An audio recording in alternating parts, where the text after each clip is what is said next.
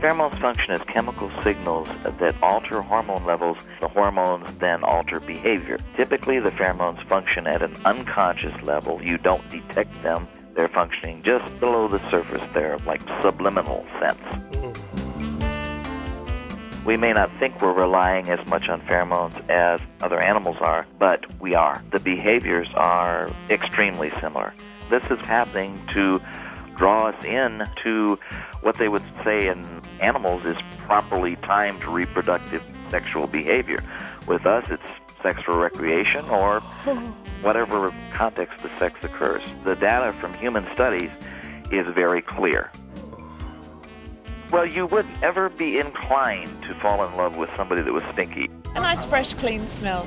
It's always appealing. It's just like a food choice. If the food doesn't smell right to you, you're not going to partake of the food. So, even more important with uh, partner choice or mate choice. Oh, I smelled sweat. That smells really awful. You know, if they stink, it's not going anyplace. They come from the underarm, on the chest, and from the female breasts, from the pubic area. Actually, they're any place where there's hair follicles. Oh my god, I love the way my boyfriend's sweat smells. I can't get enough of it. Yeah, no, give me a hot, hairy man any day. Males experience the pheromones of females in a totally different manner than what females experience the pheromones from males. I, I don't mind the smell of sweat, like if it's depending on the timing, I think. Everything that the man does to increase his testosterone level is going to show up in his pheromone signature and generally be, be perceived as more attractive. Anything that a woman does to decrease her estrogen level is going to create a negative signal. So if a woman gets too thin, for example, and her period stops, she's not going to smell as attractive as a woman who has normal cycle and is ovulating at mid-cycle.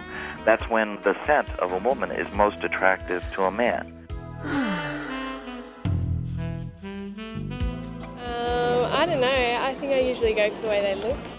What you see cannot influence your hormones and therefore cannot directly influence your behavior. The only direct input is through the nose, and that's the pheromones. They can influence your hormones and make you think that what you're seeing is uh, is very attractive, but it's the odor association that's most attractive.